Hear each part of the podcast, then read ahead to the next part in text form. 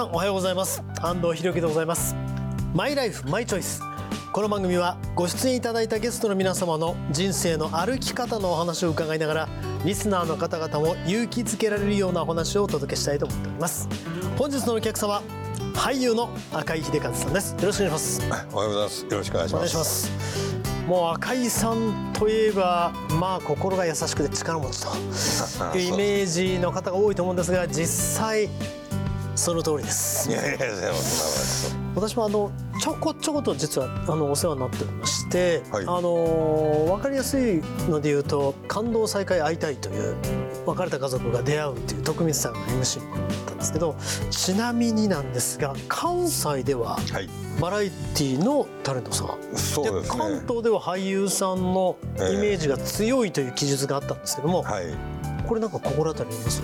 いやまあ確かにあの、えー毎日放送で5年間のバラエティー、はい、えー朝日放送で17年間バラエティーやってましてはい。長年そうやって毎週バラエティーでワイワイ言ってましたんで、まあまあこっちもそういうバラエティーも出ないこともないんですけどもやっぱりこのまあドラマであったり映画であったりとかいろいろそっちの方もさせてもらってますんではい。まあまあどっちも必死のパチでやってます。まあ常に本気の赤井さんでございます。マイライフマイチョイス今日は赤井秀和さんにお話を伺います。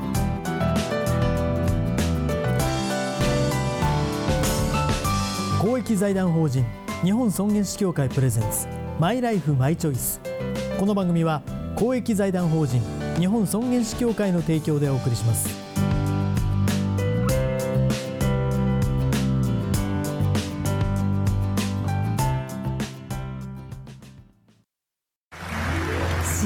敵な舞台だったわね。主人公の生き方最後が泣けたわ。あなたの人生という舞台。エンディングを楽しく豊かにしましょう。公益財団法人日本尊厳死協会。詳しくはホームページをご覧ください。日本尊厳死協会は皆さんとリビングウィルを考え誰もが理解できる生涯の形を探し続けています。リビングウィルの疑問や質問サポートなど詳しくは公益財団法人日本尊厳死協会のホームページまたは03-3818-6563まで。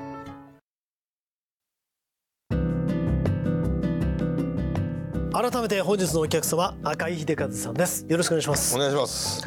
さあ赤井さんあのー小中学生どんな少年だったんえですか、えあのねもう小学校は本当にもう和気あと、はい。本当にこうみんなでワイワイ楽しく騒いでるだけの子供やったんですけども、まあ姉も兄も私も、はい。えーずっと越境入学ということで自分の住んでるエリアと違うエリアに、えー行ってましたが、はい。ちょうどその越境入学のそれが自分のエリアでないといけないという規則が厳しくなった頃で、はい。自分の住んでるエリアはい。まあ、そのもう西成区釜ヶ崎という地元の中学校に入ったのが、はいえー最初だったんですけども、はい。その時にまあ私の小学校から進学してくる子はもう私しかいないわけですから、はいはい。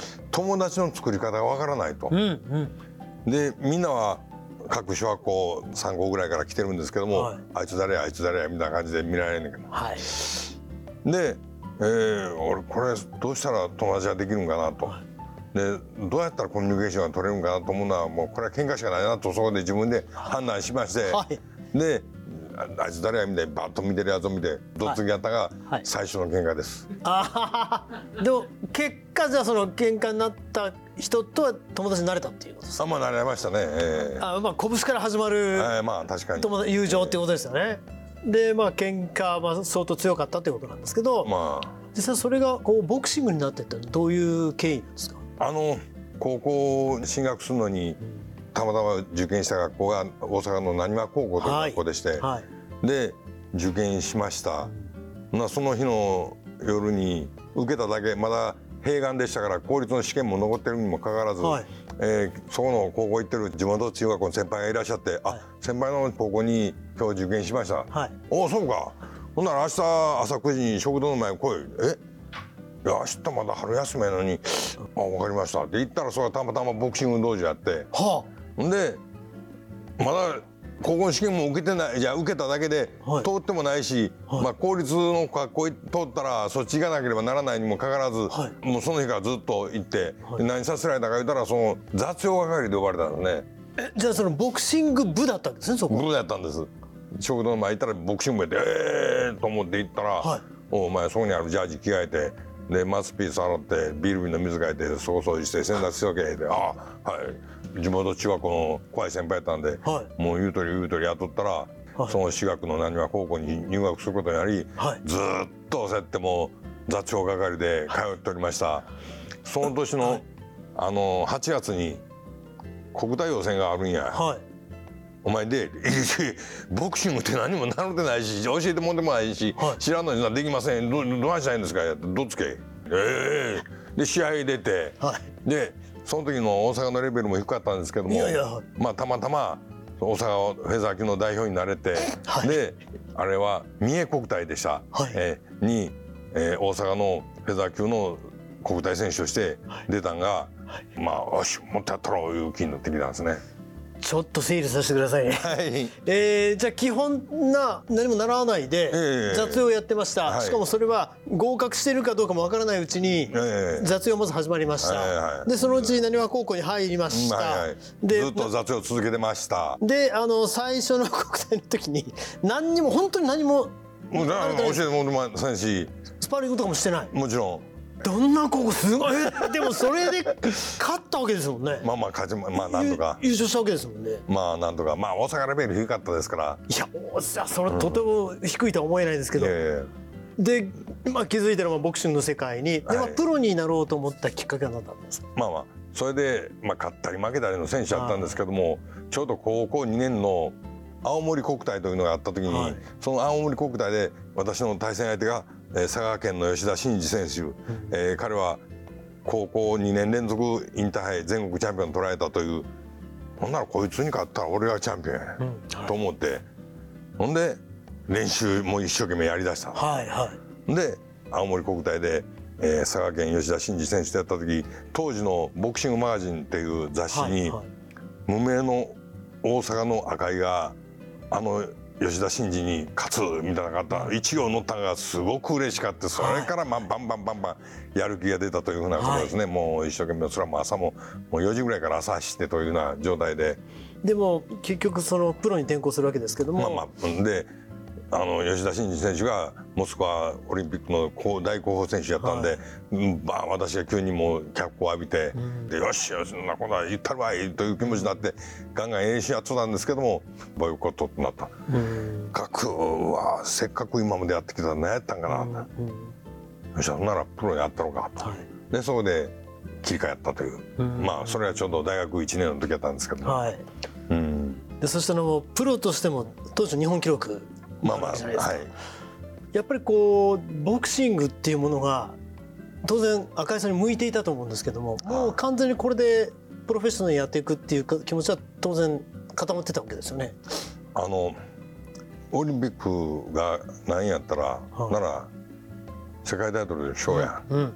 あのその時のジムの会長と話をしてて当時は大阪のジムっていうところはもうほとんどもうそういうでかいタイトルとかできることはなかったんです。大阪やったら無理や無理やと言われてるような時代やったんでみんなに言われとったんですけども選手私一人トレーナー会長は一人、特に会長その時はもうずっと選手一人しかいてないからそれで不手いかれんからタクシーの運転手さんしながらジムを経営されてらっしゃったんで、2日に一遍しかいないです。は2日に一遍はまあ私一人で練習して、で会長が仕事休みの時に帰ってきて私に教えてくれるみたいな感じのそんな最悪な環境であったんやけども2人の気持ちは世界タイトルマッチするぞいうその強い気持ちがあったからこそ実際世界タイトルマッチができたんやなと思います。うん、あのあの時に世界チャンピオンになるぞというようなことを思っとったらなってたと思うんですけども、まあそんなんどころか世界タイトルマッチするだけでもそんなんあるわけないやないかと言われてた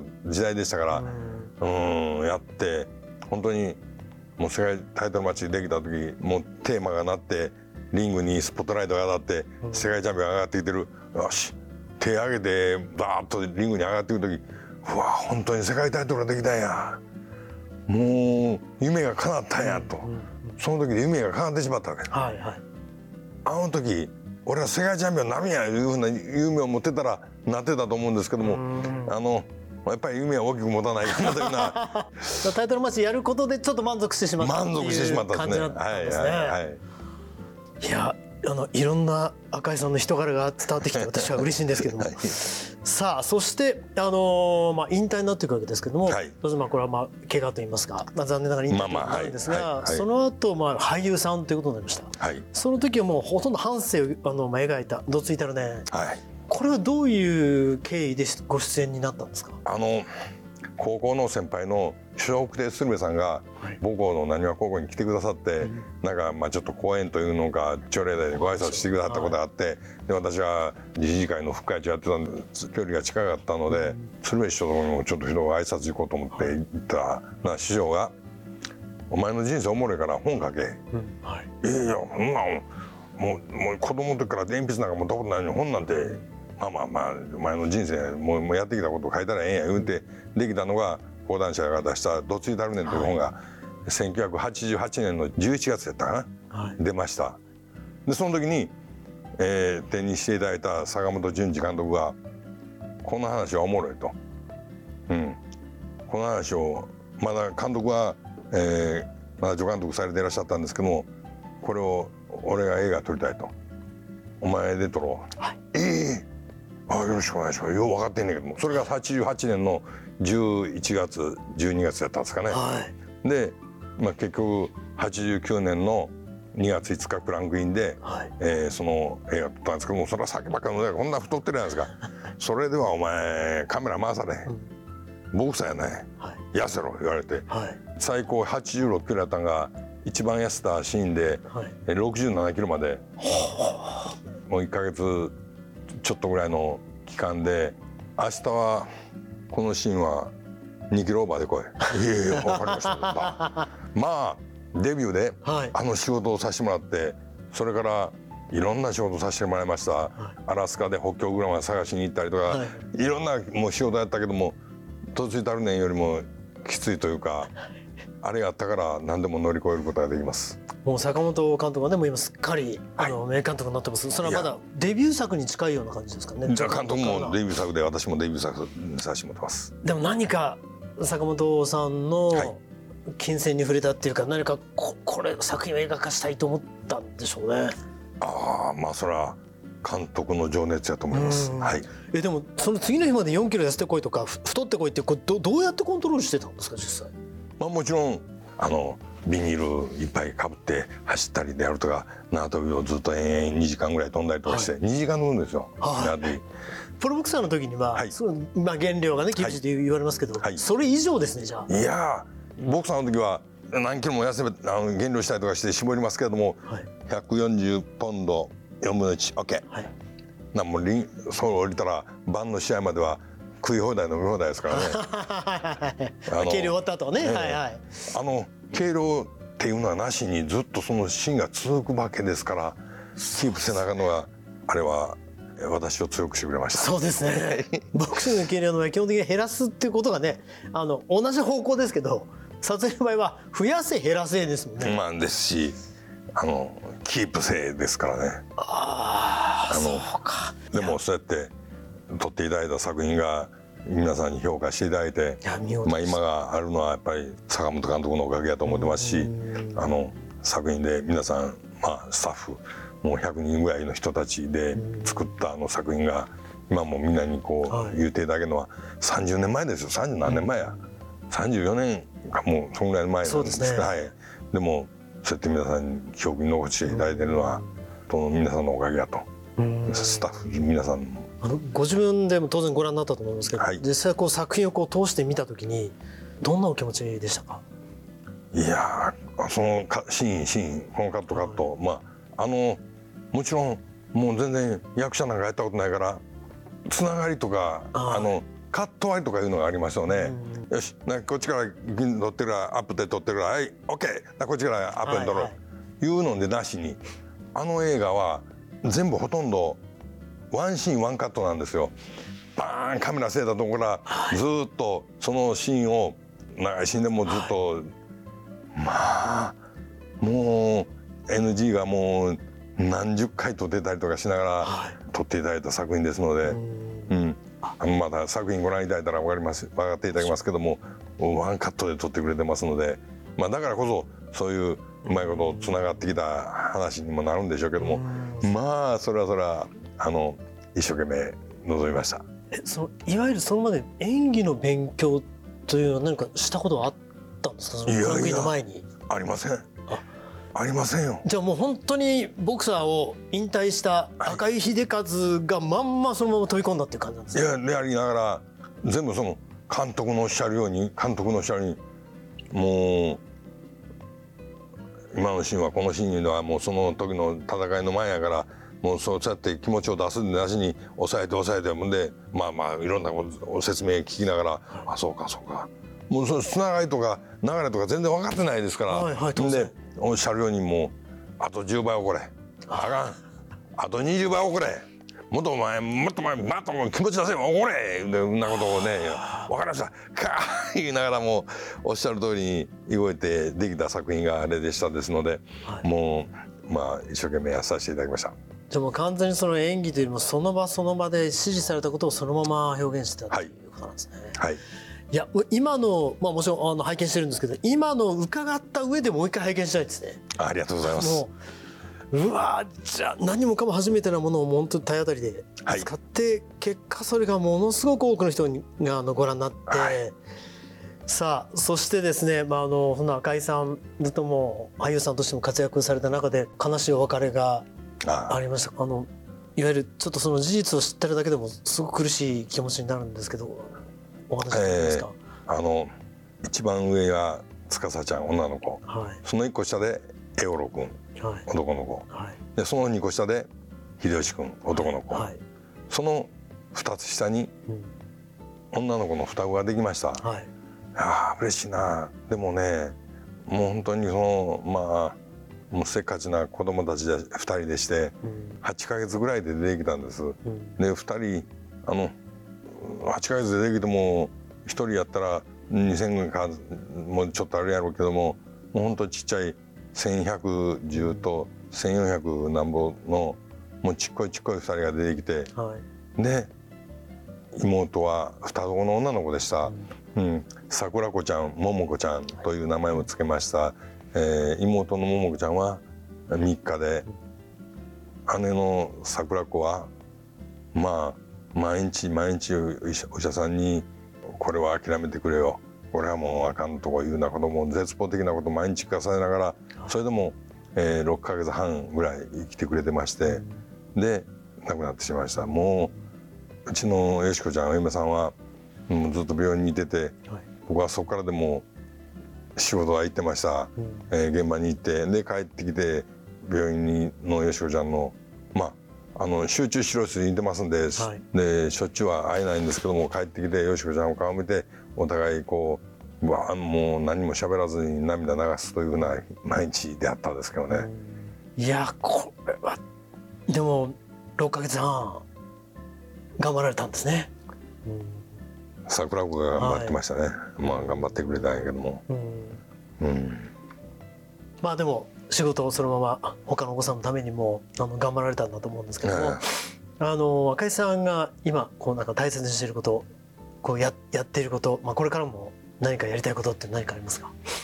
うんまあまああのおかげさまでこの間も、えー大阪で映画撮らせてもらって、はい、えー地元で皆さんのごご協力いただきながらうん撮れた映画なんかもさせてもらってましたし、はいまあこれからって言われても現在今この瞬間はいもういかに安藤さんに私の言いたいことがどのように伝わってくるかなというようなことでもう必死のパッチです。あの伝わってきてます。ありがとうござはい。あのその映画に関してはこれはドキュメンタリー？えーこの間撮ったやつ、はいい、やじゃああのドキュメンタリーはまあ去年はいやったんですけども、はい。この間撮った映画は e スポーツリアルタイムバトル将棋という、はい。コンピューターのゲームを使った将棋の、えー話で私は将棋のもともと明治のおじいさんという役で、で、えー女子高生の女の子とそれをずっとやっていっていろんな大会に出ていってというようなそういう大阪での街の話で何は商店街であったりとかもうそういうふうな皆さんがこうご協力いただいて撮れた映画ですんで、はい。えー6月ぐらいかな公開談というのは、えーはい。E スポーツリアルタイムバトル将棋というはい。タイトルです。またよろしくお願いします。もうやっぱりもう俳優活動爆心中という感じがししますけども。あのそのドキュメンタリー映画が赤いという。これは息子さん監督。はい、英五郎が監督編集してはい。作ってくれた、まあ私の現役当時からの戦いであったりインタビューであったりとか、まあ現在に至るまでのことをずっと編集して、で昨年全国公開させていただいて、はい。うん、いろんなところで挨拶にも行かせていただきました。うん。いやあのまだこれから映画もあるということでまだまだご活躍の赤井さんですが、はい。えーまあ、この番組のテーマでもあるんですが、まあ、赤井さんのその人生のフィナーレ旅立ちご自身の旅立ちのことについておお考えになることあります？例えば理想のシチュエーションもそそうなんですけどこれだけはやって旅立ちたいとか何かありますか？いや私自身があの本当もう40年ぐらい前に旅立ちかけたんですけども、まあ当然誰しも迎える瞬間ではあるんですそがう、ですね。えー誰しも迎える瞬間でもあるんでしょうけどもあのまだまだ私自身はについて、えー考えていかにしようとか考えたことないんです。うんうんうん。あうん。まだまだしたいことがあったり、えー大事なもんがああったりとかいうことで、うん、そこまでまあ当然いつかそれはもううんひょっとしたら明日かもしれんし、ねまあ20年後かもしれんしそれはちょっとわからないんですけども、はい。そういう構える気持ちは大切なんかなとは思ってます。うんでも今は今を一生懸命生きるというああ今はいことですかね。はい今のもう今このトークをなんとかもう早いこと早いことじゃわ えいいんですか？いいやいや早いことじゃじゃあももっとあのわ分かっていただけるように、はいえーご理解いただけるようにこうし,、はいしていかなあかんなと思ってます。赤井さん、すべてが伝わっています。はい。それが赤井さんの素晴らしいところです。いやいやすいません。いやー今日のお客様俳優の赤井秀和さんでございましたマイライフマイチョイスこの後はあなたのマイライフマイチョイスメールや質問にお答えします赤井さんも最後までお付き合いくださいはい。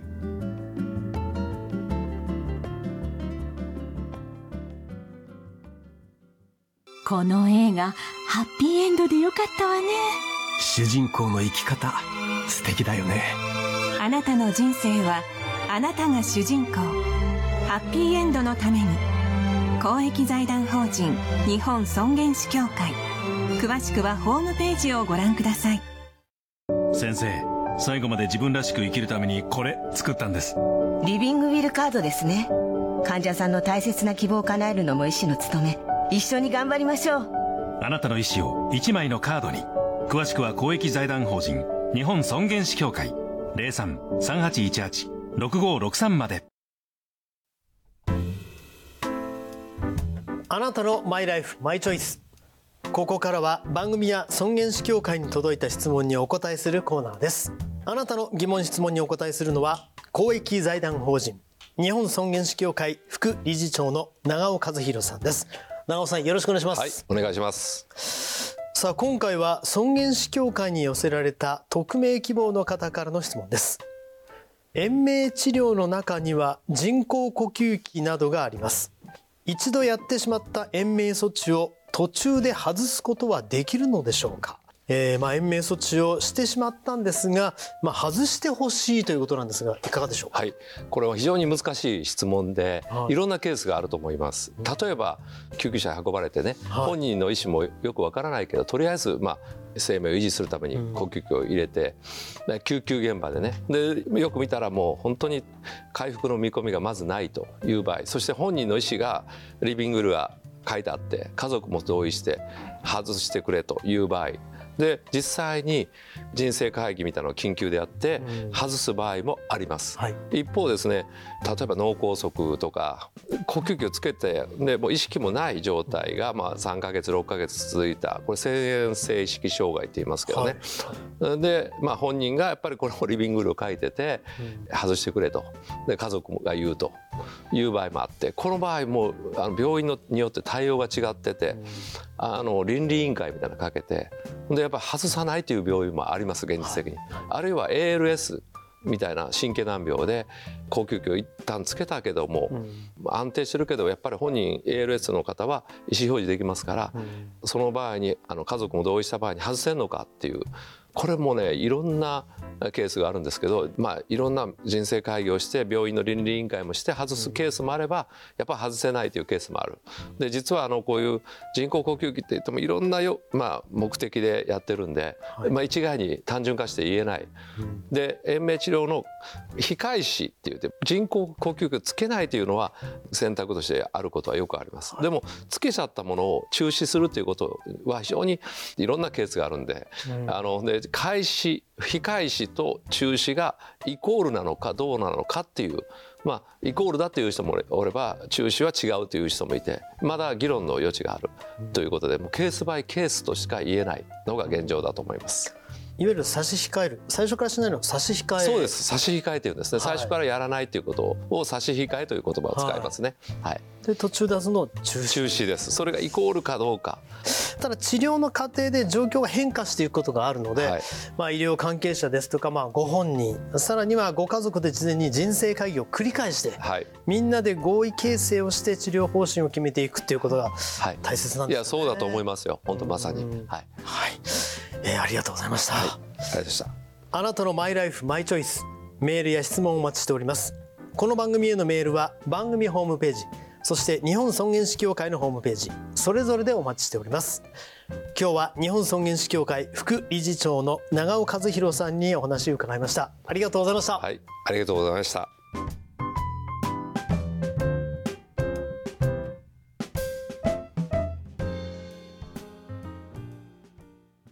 お父さん私たち本当に素敵な人生を過ごしてきましたね。そうだねこれからももっと自分らしく生きていこうね。はい。これからも。あなたの人生あなたらしく。公益財団法人日本尊厳死協会。詳しくはホームページをご覧ください。日本尊厳死協会は皆さんとリビングウィルを考え誰もが理解できる生涯の形を探し続けています。リビングウィルの疑問や質問サポートなど。詳しくは公益財団法人日本尊厳死協会のホームページまたは03-3818-6563まで。